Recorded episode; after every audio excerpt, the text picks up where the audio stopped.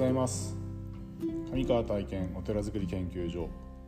第263回目の放送です。今日は、え七面大明神のお話について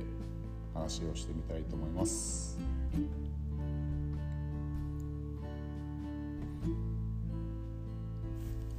はいということで、えっと、昨日お話ししたように、えっと、山梨の身延さんのえー、裏手にあります裏手にあります七面山という山に まあ、時計法修行、えー、登らせていただいてお参りをさせてもらったんですけども、まあ、そもそも七面山七面大明神というのはどういう神様なのかということをうんとまあ私が知ってる範囲でお話しさせてもらうとあのうんと日蓮上人が、まあ、この、えー、ご在政の時にえーと七面えーと、身延さんにですね、まあ、おこもりになられてでそこで、えーとまあ、弟子たちに、えー、いろいろな、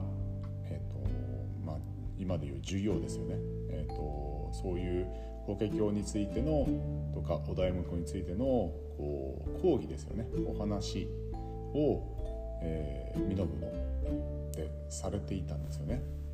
でその時に、えーとまあ、いろんな、まあ、お弟子さんだけじゃなく、まあ、いわゆる信徒ご信者さんも、まあ、お話をお聞きになられたりとかしていたんですけども、えー、前前毎回ですねその一番後ろの方にですね、えーと、綺麗な女性の方がいらっしゃったというふうに、えー、いらっしゃったと。でそれで、えーと、ある時お弟子さんが日蓮上人に、えーとあの後ろに一番後ろにいつもいらっしゃる美しい女性の方はどなたなんでしょうかというふうに尋ねられたそうです。でその時に日蓮上人はああの方はあの七面山の、えー、守護神である七面大明神様が、えー、姿を変えて、えー、法華経のこうお話を聞きに、えー、参ってますというふうにお弟子さんにお伝えらさされたそうです。でえーとまあ、実際に一年生には七面山の山にはお山には登らなかった登っていなかったんですけどもその滅後ですね、えーと、お弟子さんが、あのー、そのお話を、えーと、なんていうかな、まあ、聞き、えー、お山に登って、えー、その七面山のをお参りをしたということから始まった、えー、信仰だったそうです。でそもそも、えっと、そのお山は修験道の山で、えっと、山岳修行ですよねいわゆる修験道の方たちが、えー、修行するのに、うん、そのお山をにこもって、え、修行されていたそうででずっとですねあの、まあ、女人禁制の、えー、山だったんですね女性は入ってはいけないというふうに言われていたえー、お山だったんですけどもあの徳川家の、えー、おまんの方という、えー、女性の、えー、方が、えー、ホッケの熱心な信者で、えーと、その滝にですね、えー、7日間打たれてで身を清めて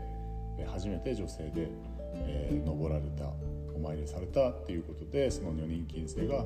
えーと、と解かれたという、え、お話もあってその麓にある滝はおまんの滝と言われて今でもその、滝行をする場所になっているあそこもちょっとお参りさせてもらったんですけども。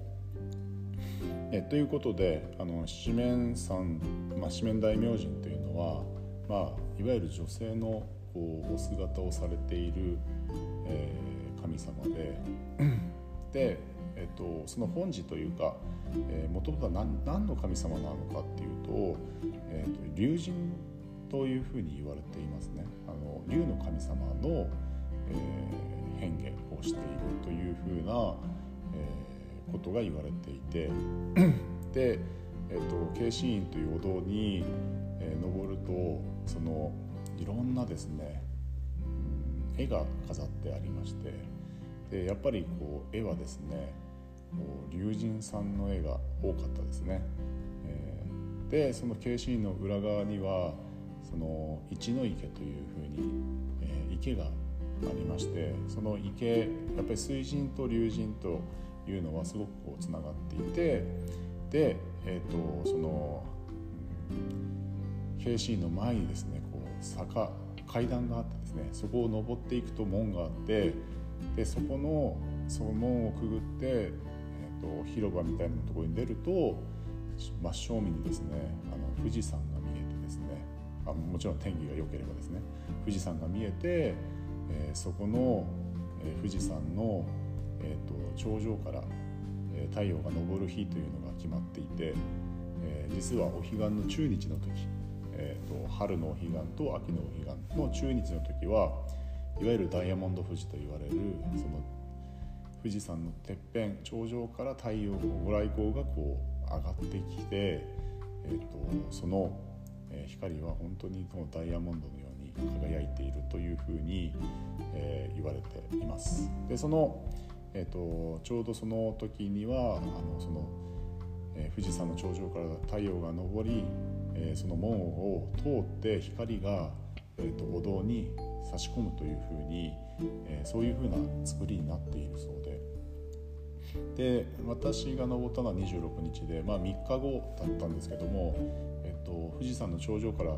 やややや右側ですね。昨日もお話ししましたけどややちょっと右側にから登ったんですがやはり門をすごくこう門を、まあ、門をくぐってお堂のところに光が届いていました。ねだからそれもすごくなんかちょっと感動してそうそういう風な作りになっているっていうのはなんかこう太陽神っていうかね、え、太陽の力っていうものをこうなんかこう感じられる。昔からやはり、えー、お日様というのはやはりこう私たちのこの心にちゃんとこう響いて信仰の対象として見られていたんだなというふうにでえっ、ー、とまあその、う、こうこう法友というか、まあ、お坊さんの仲間と3人で登ったんですけどもそのと、まあ、途中でですねいろんな話があってでその中でああこれはちょっと一つあるなと思ったの話があって、まあ、これは全然何て言うかな空想の世界なんですけども、えっと、山岳修行の、まあ、そういう行場だったっていう話からその縁の行者の話になってもしかするとこの場所自体はその縁の行者の系譜をたどっていくとここの場所がそのいわゆる修験道のあの場になっていて それをまああの要は身延さんっていうのはもう日蓮上人の、まあ、お膝元法華の行場というふうにこう後からこう塗り替えたのではないかなっていう塗り替えたっていうと変ですけどもまあいろんなそういう修験道の方たちが、まあ、こうこの場にいらっしゃったこと自体は悪いことではないんでしょうけども、まあ、せっかく日蓮上人とのご縁があって、えー、その山かお山からそういう神様がまあ、えー、北京を聞きに来られていたっていうことをこう考えみた時に、まあ、ここも、えー法華経の聖地にの山にお山にするっていうことの方があの今後いいのではないかっていうような まあ何て言うかなそういう流れもあったのかなというふうなことをちょっとこう雑談の中で話していてあそれも一つ考えられそうだなっていうふうにちょっと思った次第です。まあこれはちゃんとした学説があったりとか研究があったりとかっていうのは僕はまだ知らないんですけれどもまあ、その流れというのはなきにしもあらずだなと思ったのが今回ちょっと新たに、えーまあ、考えて考えたとか知ったことなんで、まあ、これもまた、えー、ゆくゆく調べてみたいなというふうに思ってます。はいえー、今日は四面さんのお話四面大明神のお話をさせていただきました。えー、今日も一日素晴らしい日をお過ごしください、え、お祈りしておりますありがとうございました you